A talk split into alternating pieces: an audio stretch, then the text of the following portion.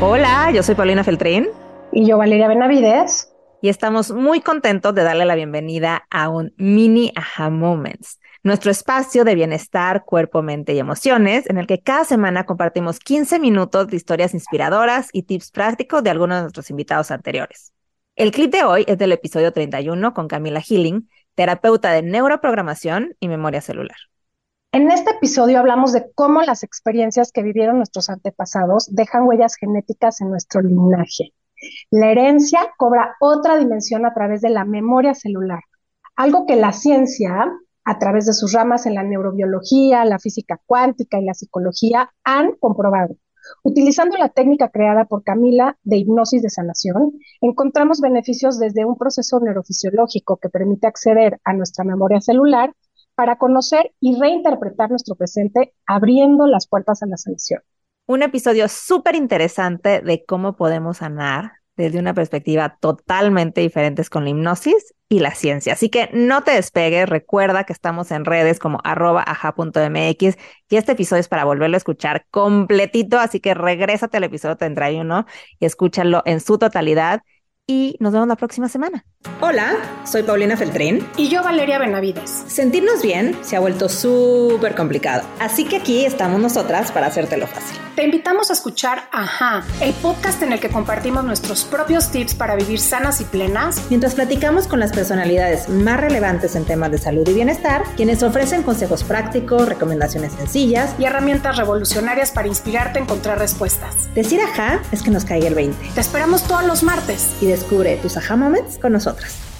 Nuestra historia ancestral, nuestra memoria atemporal de, la sociedad, pero también de nuestra familia. Y justamente quiero, quiero entrar en un tema que tiene que ver con esto, que es esta, esta oportunidad que tiene eh, la técnica de hipnosis para hacer regresiones y para irnos a estas partes de nuestra historia, de nuestro ser, de nuestra alma, a esos lugares anteriores que nos explican cosas justo nos permiten ver cosas del presente. ¿Cómo, ¿Cómo funciona este proceso de las regresiones? Porque también hay muchos mitos alrededor de, de ellas y demás, y creo que es algo muy importante entender de una manera técnica eh, y de una manera real qué son las regresiones y cómo accedemos a ellas a través de la hipnosis. Yo creo que lo que hay que entender es que en el pasado, pero no hasta hace muchas décadas, no teníamos la ciencia suficiente para explicar los procesos de hipnosis. La única razón por la cual la hipnosis se quedó fuera del psicoanálisis de Freud fue porque a Freud no le daba el marco teórico de la ciencia moderna, entre comillas, de esa época, ¿verdad? Porque no estaba todavía la neurobiología ni la física cuántica, ¿verdad? Había muchos procesos que no se podían entender. Recién él salió con con ese entendimiento del consciente, el inconsciente, ¿no? Estaba recién siendo explorado. Entonces, primero, entender que no podemos seguir aferrados a los dictámenes de Freud de hace 70 años atrás, la ciencia, la conciencia y la experiencia de todos nosotros ha cambiado. Abriéndonos a eso y agradeciendo la gran labor que, por ejemplo, grandes científicos han hecho, como también mis maestros, Brian y Carol Weiss, etcétera, ¿verdad? Esto se sigue modernizando cada vez más. Y hoy día yo la forma en que me gusta explicar la regresión es memoria celular. Si tú no crees en vías, yo siempre le pregunto a los pacientes, ¿crees en vías pasadas o no crees en vías pasadas? No, por ejemplo, ok, perfecto. ¿Crees en el ADN? ¿Tú crees que te puedes heredar una diabetes, una condición, una enfermedad de tus antepasados? Sí, perfecto. Entonces vamos a tomar esa forma de hablarlo. Tú crees en el ADN y le das cabida a que te puedas pasar enfermedad desde tus ancestros, entonces podemos darle cabida que además de enfermedad pudiésemos traspasarnos información, emoción, eh, condicionamientos, miedos y otro tipo de percepciones a toda nuestra memoria celular o ADN. Y entonces muchas veces ahí las personas o incluso los científicos dicen, ah, sí, claro, claro que sí. Entonces podemos explorar esas cadenas de ADN, de memoria celular, para entender qué a todo ese linaje o hasta qué parte del linaje comienzan y cómo se pudiesen quizás reinterpretar, quizás y tenemos el chance en el presente de hacer un, lo que ahora le llaman biohacking, hacer un crisp desde la conciencia para poder cortar un patrón de aprendizaje, porque finalmente cuando entramos al trance regresivo, nos damos cuenta que todas estas informaciones, tomemos el caso de la diabetes, la diabetes se genera a partir de un shock, de un miedo irracional de alguien en nuestra cadena de ancestros, o puede haber sido que a nosotros también se nos repitió, pero si es que viene de familia, hay que encontrar el primer ancestro que vivió ese miedo irracional y que no lo supo resolver y se lo atravesó a través de el páncreas, se lo atravesó, digamos, se lo transmitió o plasmó a través de su memoria celular, ¿verdad? Eh, con una codificación específica pancreática a sus ancestros hasta que llegue uno o una dentro de ese linaje que diga yo ya no quiero, no necesito, este miedo no es mío. ¿Qué sucede ahí? Es que cuando hacemos ese crisp dentro de la conciencia regresiva, y todo esto estamos hablando de la hipnosis de regresión, de alguien que a lo mejor puede no haber creído en vidas pasadas, sin embargo ya lo estamos haciendo igual desde este crisp de la conciencia, utilizando tecnología y términos de neuroplasticidad. Eso es lo que estamos haciendo. Y finalmente lo que vamos a haber hecho una vez concluida la integración y la sanación es que no solamente en el presente cambia nuestra neurobiología y probablemente también pasados los días eso se plasme en nuestras células, por lo tanto cambia nuestra fisiología y nos deshacemos o cambian los síntomas de nuestra diabetes, se quita, pero además cortamos esa cadena en nuestra memoria celular y dejamos de transmitirle eso a nuestros hijos. Me parece algo sumamente interesante, Camila, porque estamos estrechando la brecha entre ciencia y espiritualidad. Y cada vez más nos damos cuenta que somos seres súper complejos, que tenemos mucho más que este cuerpo físico y mucho más que la realidad presente. Y hablando sobre esto que nos dices, Entiendo entonces que es lo que muchas veces se dice que cura siete generaciones, ¿no? O que puede ser esa generación que cambie por completo eh, la dinámica de tu historia familiar, pero sobre todo tu historia familiar hacia futuro, ¿no? Tu propia historia de vida. ¿Cuántas sesiones se necesitan? O sea, si llego a encontrar, por ejemplo, en este caso que hablabas de un miedo irracional, lo detecto, necesito solo una sesión, necesito varias, eh, ¿cómo, ¿cómo funciona? Pues mira, ahí te vas a encontrar con diferentes terapeutas, pero en este caso voy a hablar de cómo lo manejo yo. La verdad es que yo siempre digo, va, tratamos de avanzar todo lo que se pueda, incluso más allá de tu objetivo, en una sesión. Tratemos de sanar todo lo que se pueda en una sesión, porque a veces se puede. Y al menos la forma en la cual está puesta mi intencionalidad no es crear dependencia de la técnica, sino que es independizar al paciente en su práctica. Por lo tanto, dar esta compañía que hablábamos, este, este ayudar a dar el paso, y eso sí se puede dar lo más rápido posible. De hecho, de eso se trata la técnica que desarrollé la hipnosis de sanación, de hacerlo lo más rápido posible. En un, en un apremio millennial a, sanar prontamente. Eh, eso me dijo Brian Weiss. Pero independiente de eso, no podemos predecir no podemos predecir cuánto, cuánto se tarda la sanación en una persona porque son procesos de almas y las almas no tienen límites. Eh, no es como que yo diga, el, alma entró acá en Valeria y luego al desencarnar se convirtió en esto. No es un proceso lineal. ¿No? El alma es un misterio, entra, sale, se cambia, eh, tiene un propósito, luego lo desarrolla durante múltiples vidas y luego lo resume en una, no hay, no hay límites para las almas y por lo tanto no hay límites de tiempo. Cuando entramos en, hipnosis, una de las grandes características cuando hacemos estas exploraciones es que perdemos la noción del tiempo. No perdemos el libre albedrío, pero sí la noción del tiempo. Pensamos que estamos en tres minutos eh, explorando recién la hipnosis y llevamos tres horas a veces. Entonces, no hay mucha regla Simplemente yo creo que por lo menos podría decirte de mi parte que es el compromiso de hacerlo lo más rápido posible. Oye, Cami, hablaste de tu técnica y estamos hablando como de diferentes maneras de aplicar la hipnosis a nivel técnico. Compártenos un poquito más a detalle, ¿cómo, cómo, es, cómo es tu técnica? Eh, ¿Por qué es diferente de otras técnicas de hipnosis? ¿Y qué usas o qué determinas hacer según el tipo de necesidad que llegue? Hablando de una situación de salud que creo que es súper importante y valiosa y sobre todo en estos momentos que estamos viviendo, eh, pero también para qué otras cosas adicionales nos sirve, porque creo que hablamos muy poquito de creencias y a lo mejor hay un trabajo también ahí emocional importante. Me encantaría entender qué es esta técnica estilo millennial de la que hablas.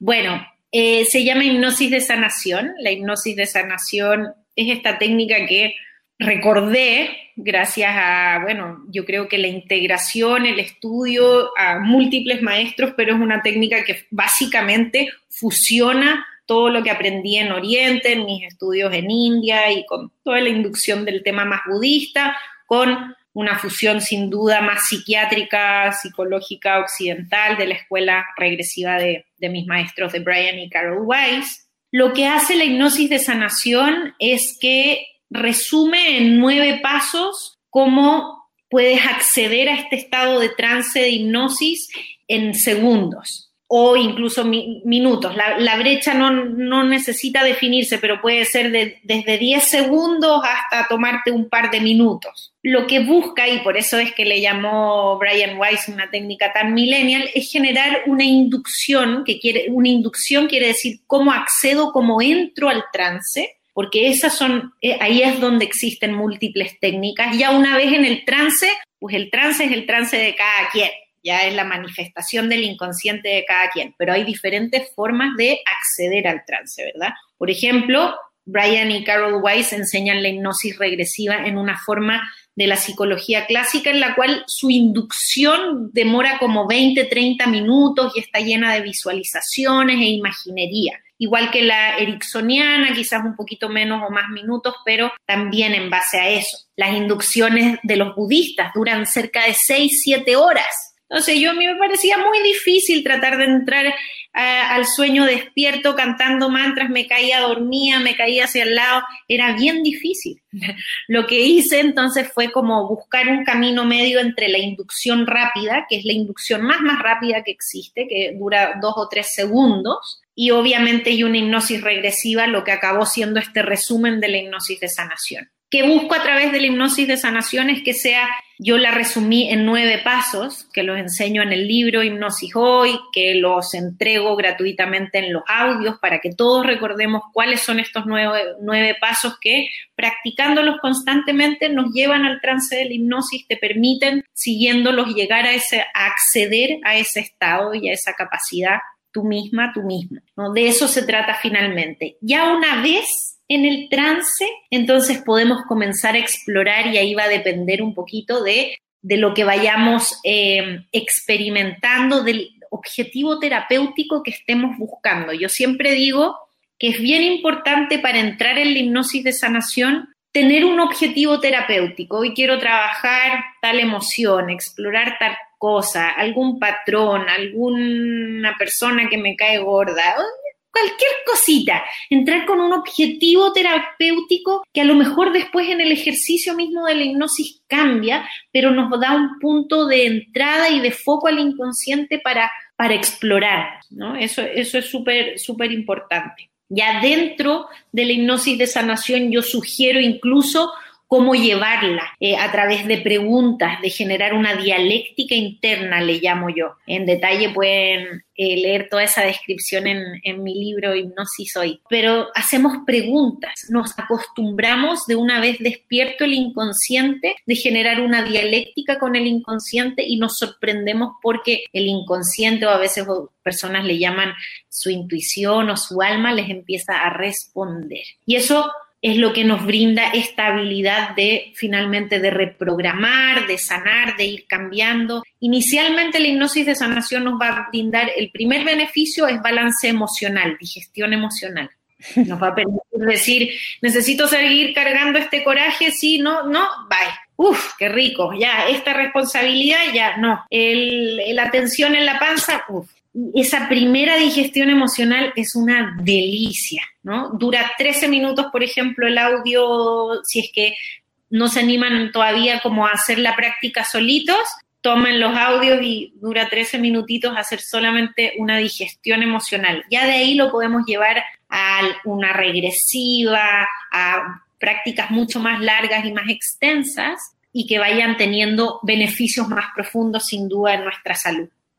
Camila, hablas justamente ahorita, hemos hablado de regresiones y de hipnosis de sanación y lo que puedo entender es que no necesariamente tenemos que regresar a vidas pasadas. Puede que regresemos a un momento, inclusive en esta vida, que va a ser determinante para hacer como ese biohacking que estás diciendo, ¿no? Como para cambiar de ruta. Me parece a mí como que ir en el tren y cambiar de vía, ¿no? De una manera mucho más accesible. ¿Es así? ¿El alma decide a qué momento debe ir y entonces ahí se te presenta la sanación? Sí, yo diría que el alma o el inconsciente, dependiendo si lo ves desde la psiquiatría, desde qué, desde qué perspectiva, pero el espacio de tu sabiduría, mayor sabiduría interna va decidiendo cuál es la conexión necesaria que hay eh, en la memoria o cuál es la asociación que necesitas integrar.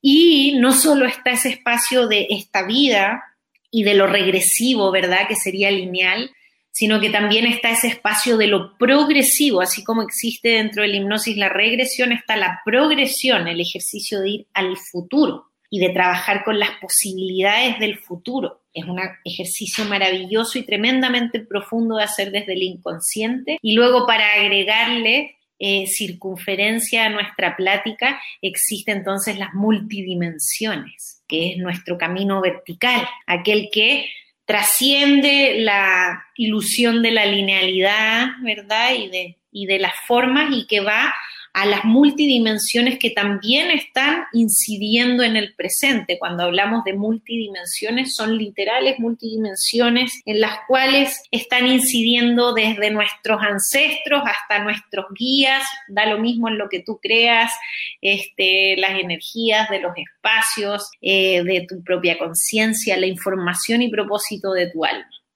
Trabajo súper profundo. Esto, esto sí me cuesta muchísimo entenderlo, ¿no? Este tema de la multidimensionalidad. Cami, ¿qué se consigue con la hipnosis de sanación que no se consiga con otra técnica terapéutica similar, cercana, que tengas tu experiencia? Pues yo creo que se consigue el poder acceder a la memoria de una forma en que tu interpretación te lo permita, ¿no? No desde una forma impositiva, sino respetuosa a tus creencias. Creo que eso es muy importante, porque técnicas poderosas y profundas existen, pero muchas veces son intransigentes en sus lenguajes, creo que, eh, o, en su, o en su approach. Yo creo que una de las cosas que tiene la hipnosis de sanación es que la puede practicar cualquier persona sin importar su creencia, su background, y eso la hace muy abierta y es adaptable a las personas. ¿Y qué nos permite a continuación hacer este proceso de neuroplasticidad, acceder a nuestra memoria y comenzar poquito a poco a abrirnos a la posibilidad de ser co-creadores de nuestra realidad, a ser más activos con nuestra percepción y no víctimas de ella. Y ese es un ejercicio maravilloso de, de, humildad, de descubrimiento, de experiencia, pero también de mucha, mucha compasión, de mucho amor. Ajá.